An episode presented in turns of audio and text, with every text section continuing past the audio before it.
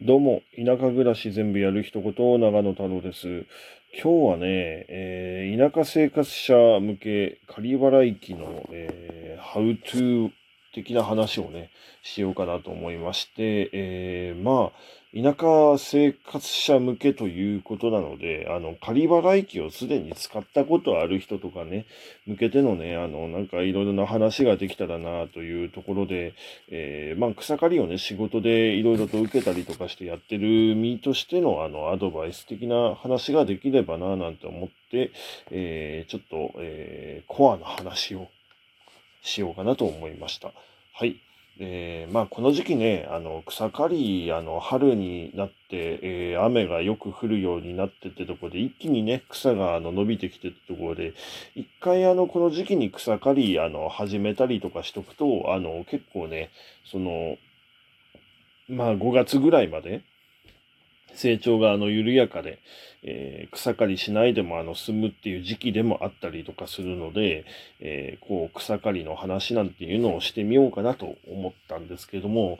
まあね、あの刈り払い機ってやっぱり奥が深いんですよ。うん。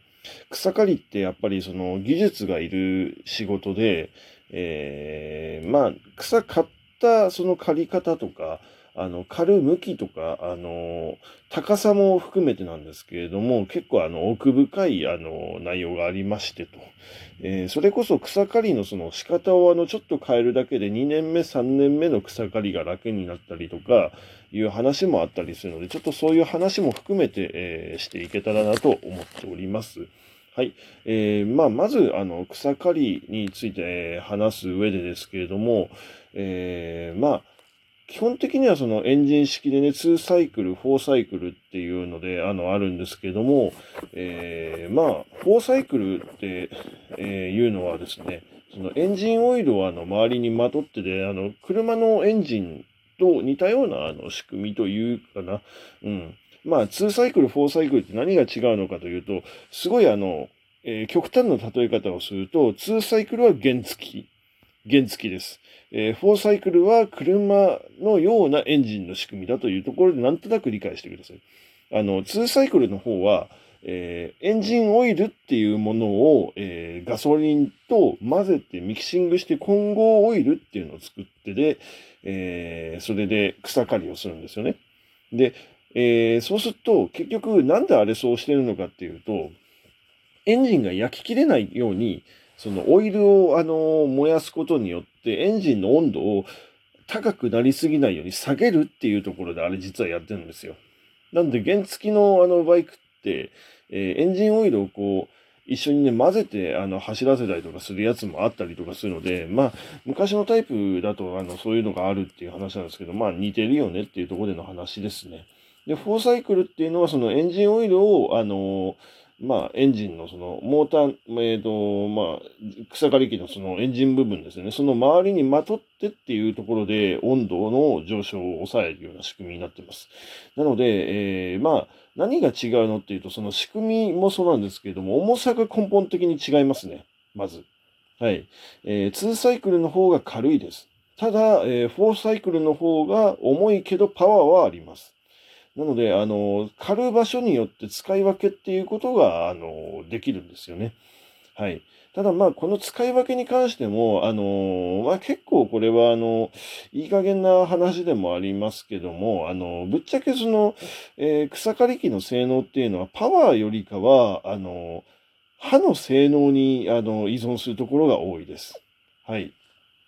なので、まあ、あの、いくらパワーがあったところでですね、あの、その歯がちゃんとその研がれてなかったりとか、メンテナンスされてなかったりとかね、すると、あの、そもそもの話として、その枯れるものが枯れないよと。で、その歯によっても、その刈る、あの、対象が変わってきたりとか、刈り方が変わるような、えー、ものもよくあります。はい。えー、例えばですけれども、あの、まあ、えー、生えたてのね、今の状態のその草っていうのは基本的に柔らかいので、あの、草刈り機で刈る場合は、あの、安っちい、あの、刃でも全然大丈夫です。金属刃で、あの、それこそ1枚ね、400円とか500円ぐらいで売ってるようなやつでも大丈夫だとは思います。ただ、これが、あの、笹が生えてるところ、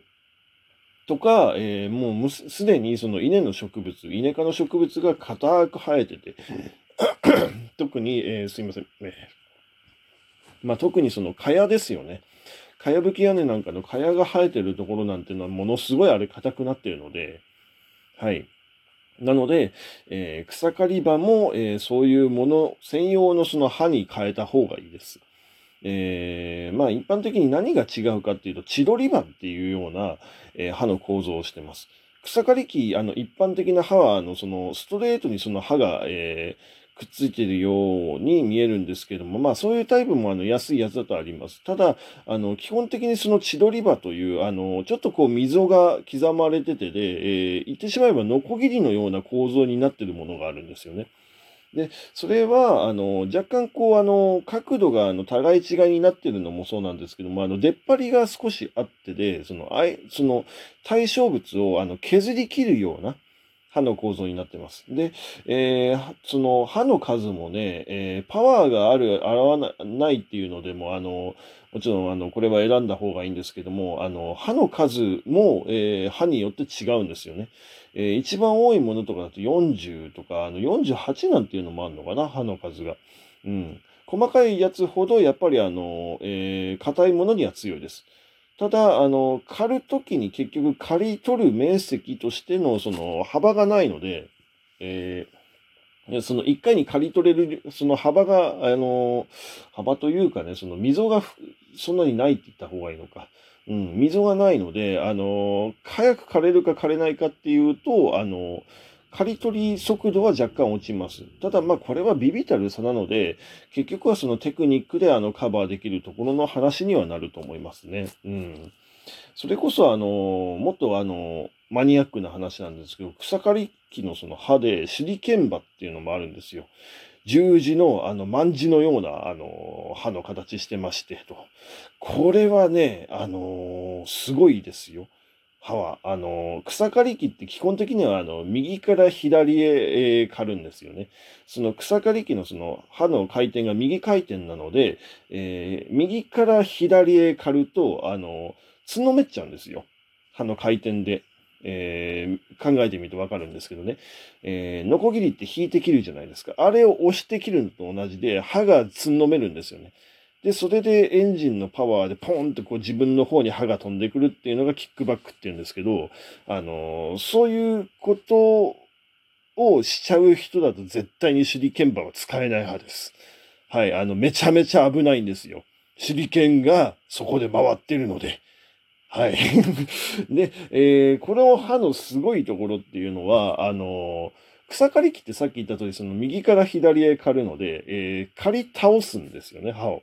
刃で刈り倒すんですよね、草を。だけど、その手裏剣刃っていうのは、あの、刃がもう手裏剣の十字の形で回ってるので、切り刻むんですよ。何ができるかっていうと、草に対して、普通は右から左へ刈るっていう風に使うんですけど、その草、あの、手裏剣刃のやつは上から下へ草をズバババババババババって切ってで、えー、コッパみじんのみじん切りにできるんですよ。だからそうすることによって、その刈り草がその場で寝ないので、あのー、めちゃめちゃ後の処理が楽なんですよね。全部粉々になってるので。だからそのまんますぐ肥料化してしまってで、あの、あたり一面きれいに、あの、土に帰ってしまう、えー、状態になるという歯の特徴でもありますね。まあ、似たようなもので、その手裏剣刃の他に、その十、えっ、ー、と、八つ葉かな？あの、八つ葉が、あの、あるような、あの、バッテンに、えー、十字が、えー、合わさったようなやつですね。そういう刃のものもありますし、と。えー、結構ね、だからそういうものを、あの、使ってで、あの、狩るっていう方法もあるんですけど、これは本当に上級者向けです。うん、まあ、慣れた人じゃないとできないし、そもそもの話ね、その、中にね、石があると、はあ、これものすごいあの、勢いで欠けてくので、なかなかね、これ使い、使うのはね、本当だから俺はあんまりおすすめはしないですけどね。うん。じゃあまあ、あの、とりあえずその話で言うと、あの、切り刻むっていうところでその、えー、考えると、えー、草刈りの方法で1回で別にあれは、あの、刈り取る必要はないんですよね。例えばですけど、あの、セータ川立ち草とか、あの、ものすごい背の高い、えー、草とかあるじゃないですか。あれを刈るときは、あの、2段階に分けて刈るといいです。えー、右から左へと、あの、高さだいたい50センチぐらいのところで1回刈って、上の部分をきれいに刈ってあげた後に、えー、根元周辺きれいに見えるようになってからもう1回下の方で刈ると。だから1、2っていう風に刈ると、えー、まあ、綺麗にあの、草は枯れますね。で、えー、今は、えー、全部こう、あの、刈り取る上でのそのテクニックっていう話でしましたけれども、あの、刈り方という話に今度、あの、最後しようと思います。えー、例えばですけれども、えー、まあ、先ほど最初の方に言ったその1年目、2年目、3年目に、えー、刈り方を変えることによって、そこの生え方が変わってくるよっていう話をしましたと。